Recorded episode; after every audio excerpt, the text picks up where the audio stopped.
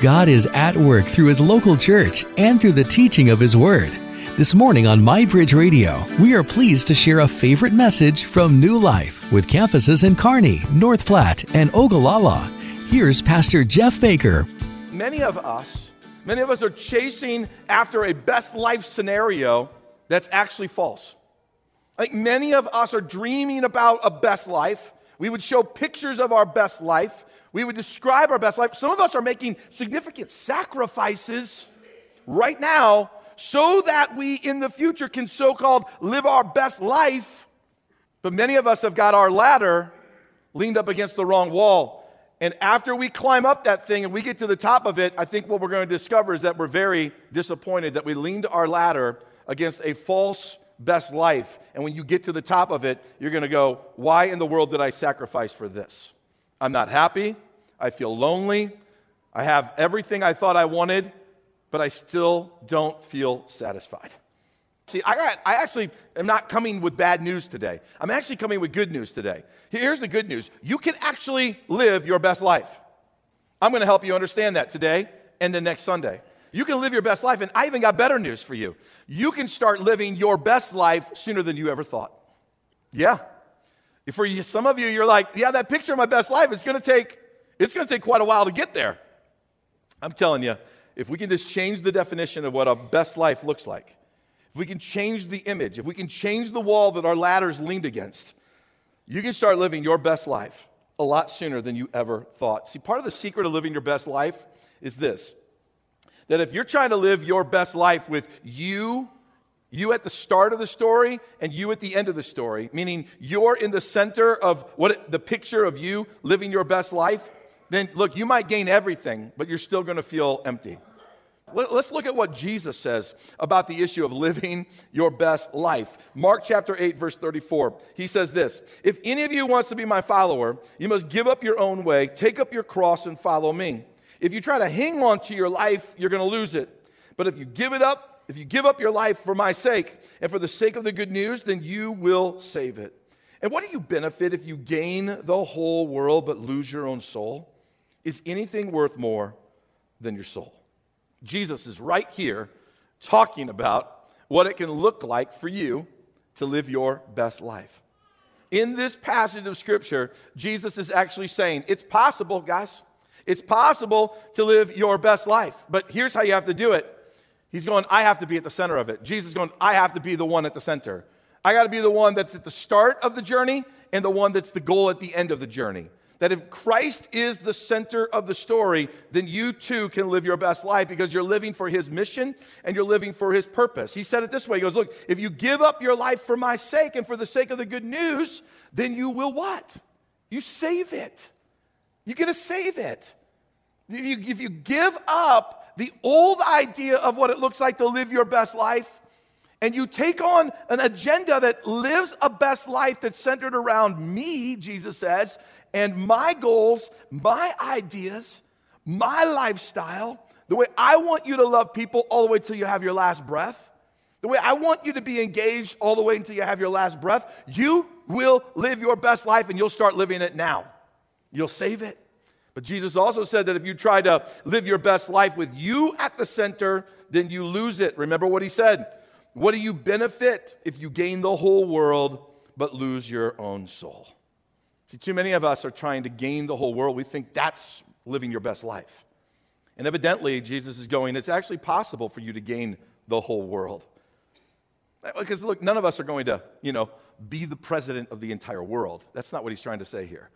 Right? He's not saying that you're going to gain all the wealth in the world. No, He's trying to say, look, you've got a picture of what your best life looks like. If you could acquire that, if you could gain that, to you that would be, I've gained the whole world. But you've lost your soul.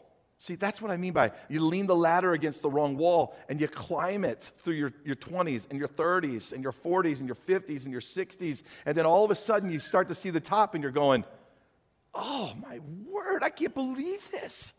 I've wasted decades of my life. And now you're too deep. You're too far in. And you can't quit now. And so you just accept this life that's empty and hollow. And you just finish it out that way. Jesus is going, Mother, I've got something way, way, way better for you. So church, look, if you want to live your best life, then you and me are going to have to stay focused on the right things, and we got to avoid the wrong things. And to help you do that, I want to take you to an ancient text. This is a deep, I, we dug this out of the archives. Like, archaeologists dug this text out of the dirt and brought it back to life. And it's the story of the tortoise and the hare. Right? And it's from this story that, I'm going to preach scripture, by the way. We're going to have a lot of scripture, but we're going to have some fun today with the tortoise and the hare. You remember that story? I mean, the much faster rabbit had everything going for him, and he could have easily won the race, right? But but for many reasons, he lost. The much slower turtle, not to give the whole story away to you that somehow don't know this, the much slower turtle, right, is the one who ends up winning the race. Here's a lesson that we're going to learn from this story, though, that pride and arrogance, it leaves you without the best. Remember what the remember the rabbit. The rabbit at the beginning of the of the story takes off running. Okay, and if you haven't seen the old school Disney nineteen thirty-five, nineteen thirty-seven, whatever it was, you know, version of this cartoon, you got to go home and watch it. Okay, because the rabbit just takes off like a whirlwind. Right, hats are flying, leaves are flying, whole trees fall down as the rabbit runs by. I mean, it is epic, guys, and it's in Technicolor. Yeah, you're going to love it. You're going to love it. I guarantee you're going to YouTube it. Just not right now. All right? But because of his arrogance, he got so far ahead of the turtle, and he turns around, and he doesn't even see the turtle, and he's sitting next to this shade tree that he lays down, and he starts to what? Take a nap. He's going to take a nap. And how does he get woke up? He gets woke up because the turtle's finally caught him. And I love the Disney version of it, because right, that, that old school Disney version has got the turtle running on his two back legs, as if that's even possible. Right, but he's like, loom, do-doom, do-doom, do-doom still, right? And so he's just coming along, and all of a sudden everyone starts cheering like, yeah, look at the turtle. The turtle's passing the rabbit. This is exciting. And the rabbit wakes up, right? And the rabbit what does what? Just kind of smirks like, ah, buddy, I can catch you in a heartbeat. But we're very much like that rabbit. We're not much like the turtle. We're more like the rabbit. We're arrogant. And arrogance has caused many of us to think too highly of ourselves. And when you're thinking too highly of you, then you are at the center. Jesus is not at the center. When you think too highly of you, that arrogance will cause you to not live your best life now or in the future. Because arrogance does a few things. One of the things arrogance does is eventually causes, causes you to live an isolated life. Because nobody likes to be around arrogant people very long. Are you with me? Okay. And, and you know, if you're an employer and you're having a hard time fly, finding employees and you're an arrogant employer, one of the reasons is because no one wants to work for you. Right? And if you're arrogant at your work, it's one of the reasons why no one really wants to be around you. Because arrogance is one of those things that causes us to, to make others just want to get away from us. And eventually we live on a lonely island by ourselves. Arrogance is also very deceptive. It's deceptive. It makes you believe that you're invincible. And that's what the rabbit did. The rabbit lay down there and, you know, kind of smirked and let the turtle pass him by because he was just like, I'm invincible. There's no way I'm going to lose this race. And, and see, we're very much like this with our spiritual life. In our spiritual journey, we think that we can just like, ah, oh, we can do our own thing. We, we don't have to like engage with other believers. We can go months without showing up to church on a Sunday or without being a part of a life group. I can catch up. It's okay. I know the Bible has sat there on the nightstand for three months. It's okay. I can catch up. It's all right. I haven't prayed for two for you know two weeks or two months or whatever. It's okay. I can catch up. I haven't tithed, you know, for a year, but it, it's okay. I haven't honored the Lord in my finances, but I, I can catch up. Really? Will you? Will you really ever catch up? Because most likely your arrogance causes you to climb that ladder to that belief where you think more about yourself, more highly about you than you do about God, achieving your own things, thinking that you can have all of your own things and have God, God's thing too, and you can't have both. You don't get to have both. You don't get your thing and keep God's thing. God's like, no, for you to have my thing, you have to give up your thing. Because if you don't, if you don't, then you're going to lose it. Remember what Jesus said? You're going to lose it. So for us, man, our some of you, your arrogance has fooled you. It has duped you. And right now, you feel more distant from God than you have in a long time. But your arrogance is caught there, and you don't know how to get out of it. Look, look, guys, I've been there. I know this road. I know the destruction of this road. I know what it was like to grow up in church thinking that I can do my own thing, right, and keep God's thing. And, and eventually, God never moves, and you just keep moving away from God. And you keep moving away from God until finally you're so far away and your arrogance is stuck between you and God, and there's no way you're going to humble yourself and repent. So what do you do? You just jump off the cliff and go, I'm just going to go live my life the way I want to. I know the destruction of that. And as your pastor and as your friend, I don't want anybody to walk down that destructive road. But it's hard, man. When arrogance is between you and God's best, it requires extreme humility and incredible repentance. I mean, listen to how Jesus says arrogance will keep you from living your best life. Listen to his words. Matthew chapter twenty-four, verses forty-five through fifty-one, he tells us a story of how your arrogance will keep you from living your best life. And he puts it this way: a faithful, sensible servant is one whom the master can give the responsibility of managing his other household servants and feeding them. If the master returns and finds that the servant has done a good job, there will be a reward. I tell you the truth, the master will put that servant in charge of all that he owns. But what if the servant is evil and thinks, my master won't be back for a while, and he begins to beat the other servants, partying, wasting all of his money, and getting drunk? The master will return, watch, unannounced and unexpected, and he will cut the servant to pieces and assign him a place with the hypocrites. In that place, there will be weeping and gnashing of teeth. Now look, Jesus never tells a story on accident. You and me are the servants in this story, okay? We are the servants. The master is God. The responsibility that he gives us is what we're doing right now. Will we live our best life? But if he comes back and we're not living our best life, then it says that we get to spend eternity away from him in hell. It's that serious. That's how serious he makes it. And so then he goes on to say, hey, look, just because I haven't come back yet doesn't mean I'm not coming back. He said that right in the midst of all of that, okay? And he said this, when I'm coming back, I'm going to come back. I'm going to return at a time that's unannounced and it's unexpected. And are you going to be living your best life?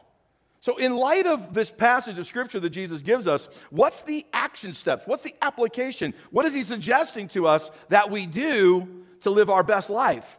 The first thing that I hear him saying is this: hey, you guys better start living like I'm watching, because I am. I know what's going on. And it's not from a lord it over or crush you down or to, you know, judge you on every little thing. No, no, no, that's not it. He, he actually loves you. He actually wants to be near you. He wants to be close to you. What happens for you and me is that although he is right here with us right now, we don't see him. We don't think he's here.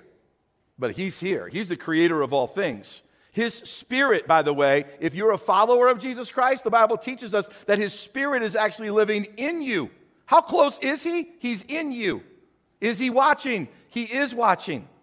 So what, what should we do? What's he trying to tell us to do here? Hey, start living for the eternal reward instead of your instant reward.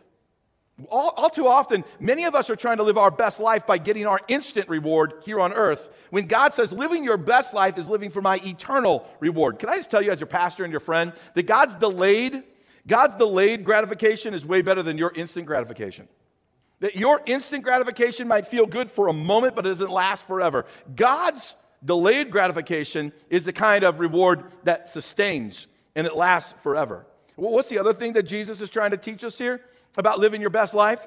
He's going, look, re-engage with the life habits that actually honor me. Some of you, it's that simple.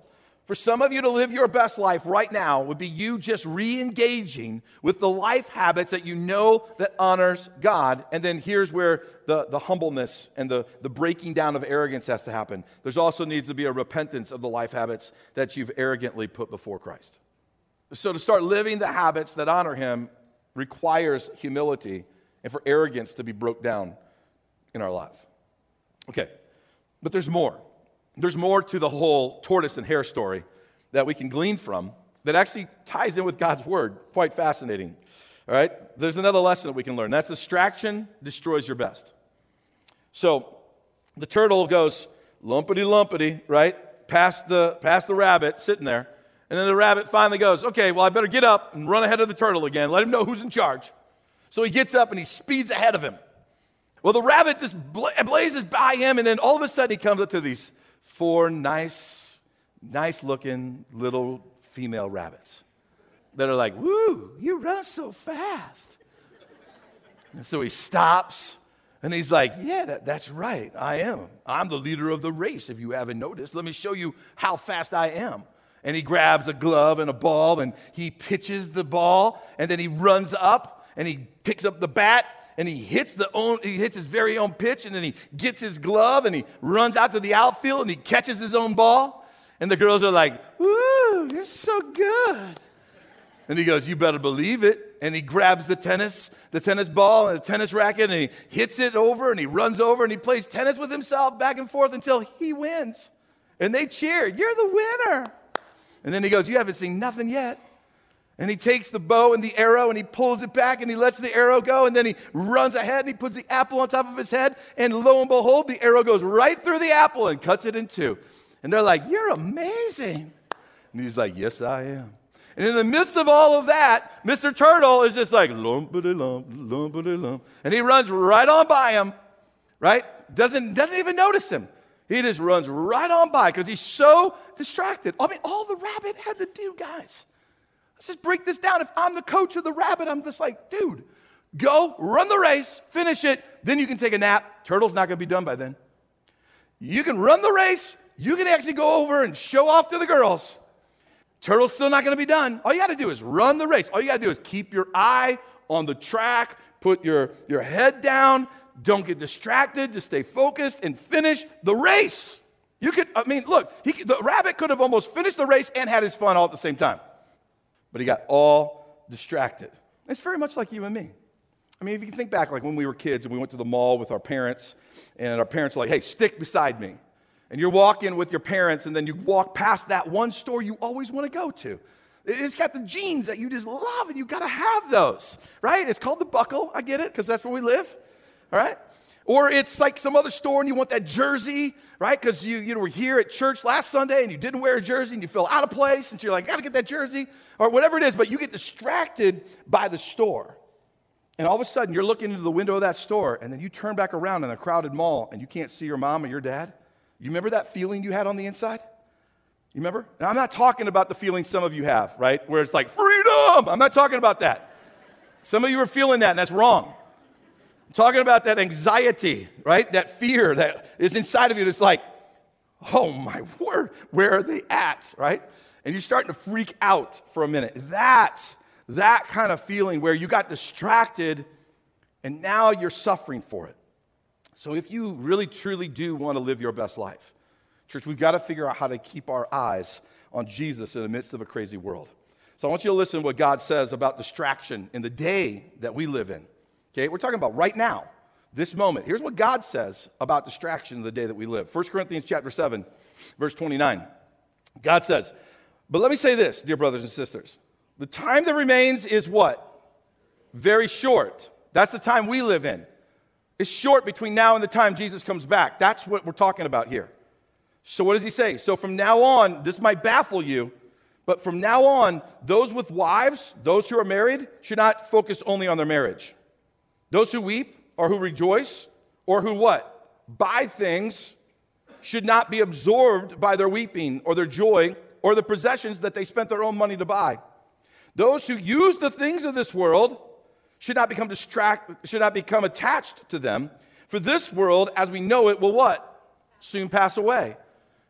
This is, this is the whole thing that, that I want to make sure that you understand. God's not saying, hey, look, don't marry, don't have kids, don't buy things, don't use the things of this world. He, he actually right in there said, your money is going to buy things. You're going to get married. You're going to use the strategies, techniques, the systems of this world to get by and do what you need to do. But what he's saying to us very clearly is this, that if you put anything before him, before his kingdom mission in your life, you're not living your best life. That's what he's saying. He's saying, look, if anything gets more important than him, you're not going to live your best life. And I get it, like in this day and age that we live in right now, it sounds really good to put some earthly commitments ahead of spiritual commitments. Like we will stand in the lobby right now and pat each other on the back for some of the earthly commitments that we've committed to and never even ask, well, what does that mean for your spiritual relationship with God? Such as, such as, it's a real temptation right now to let our kids drive the home. Kids come first. Kids are super important, but if kids become more important than, than Christ, then you've got the roles reversed, and you're not living your best life. Look, it might even sound good to say, look, like right now we're just taking a break. We're just focusing on our marriage. awesome. But if just focusing on your marriage becomes more important than focusing on Christ, then you're not going to live your best life. I know it sounds harsh. It, it sounds harsh, and it's a delicate line that we that we have to live here, because God's not telling us in this passage to abandon our wives, to abandon our marriage, to abandon our children, to slack off at our job. That's not what he's telling us. What he's telling us is this: if you let any of those things that even sound good to become first, you're not going to live your best life. He's going, I am the one that needs to be first. I got to be at the center.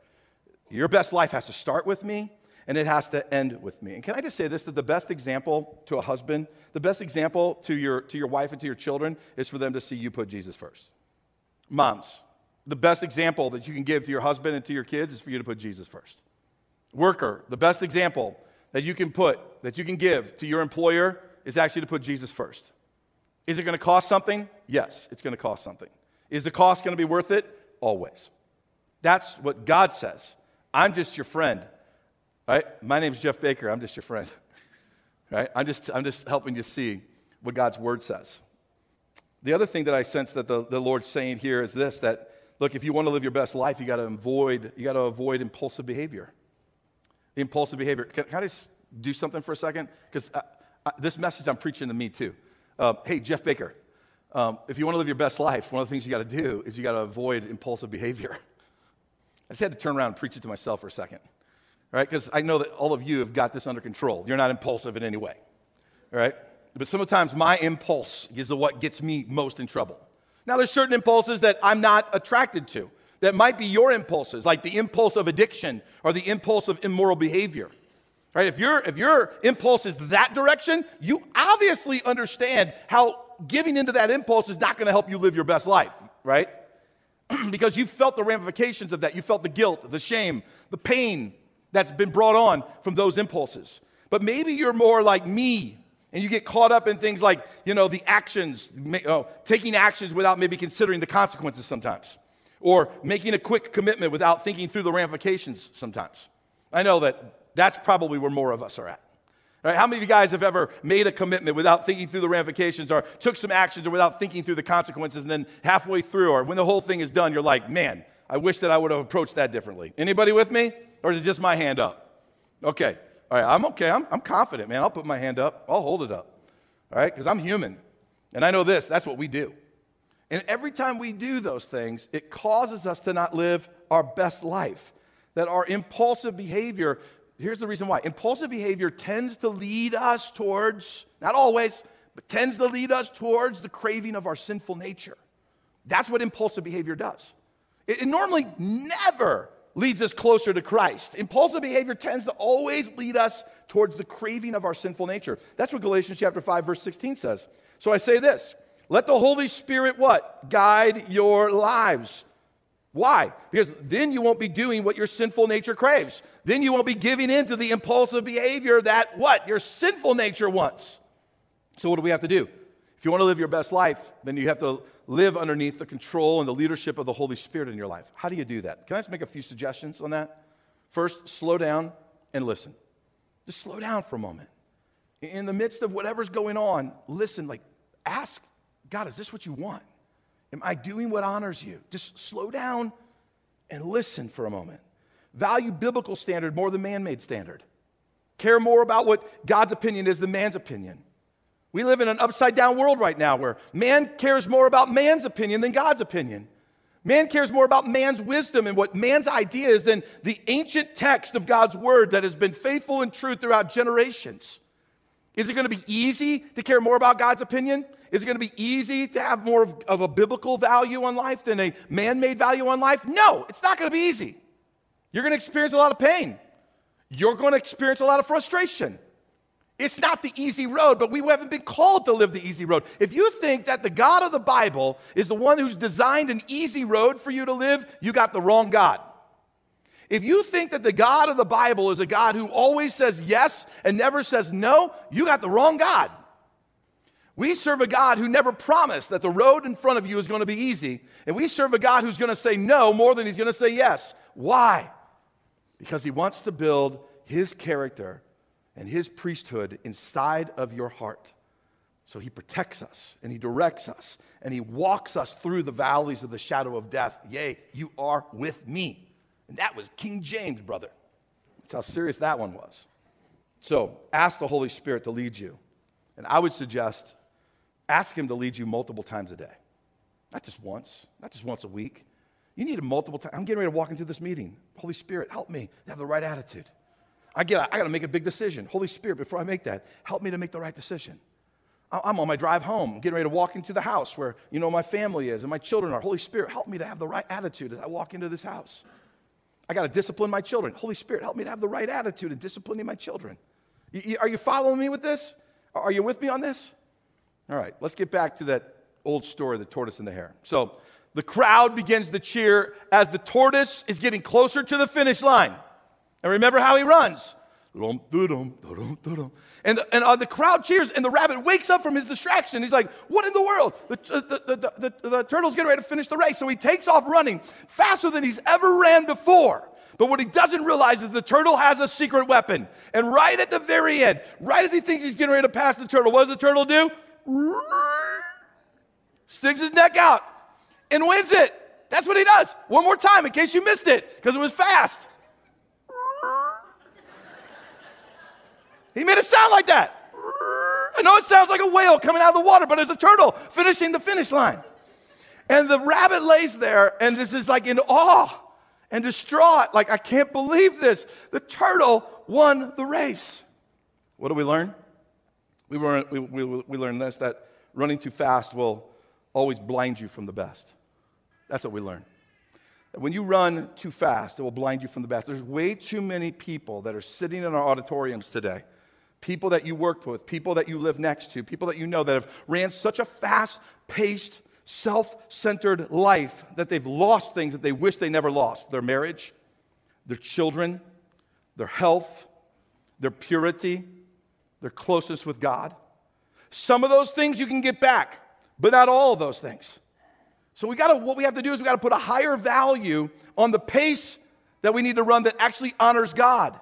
That pace might seem slower, but it's a pace that wins. It might be different than the idea that you have, but in the end it wins. It, you may not understand the pace that God has for your life, but in the end if you run it, it wins. You might feel like you're gonna sacrifice a lot of earthly achievements, but I'm telling you that in the end, God's pace, it wins.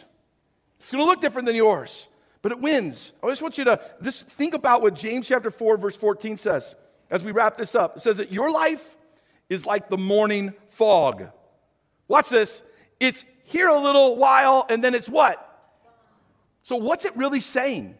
Isn't it saying this, that your life is fast? It's going to disappear quickly. Can I just, you know, can I just get a, like an amen or a nod of the head from those who are older than, than us here today that would look back on life and go, life just goes way too fast.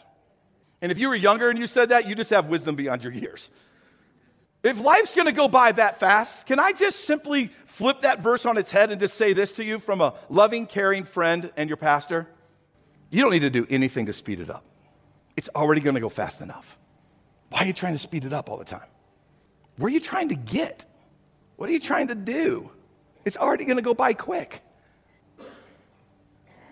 Maybe what we should do is just simply answer these three questions. Where do you need to slow down and follow God's pace in your life? If you're having coffee with Jesus and he knows everything about your life, you know you can't lie.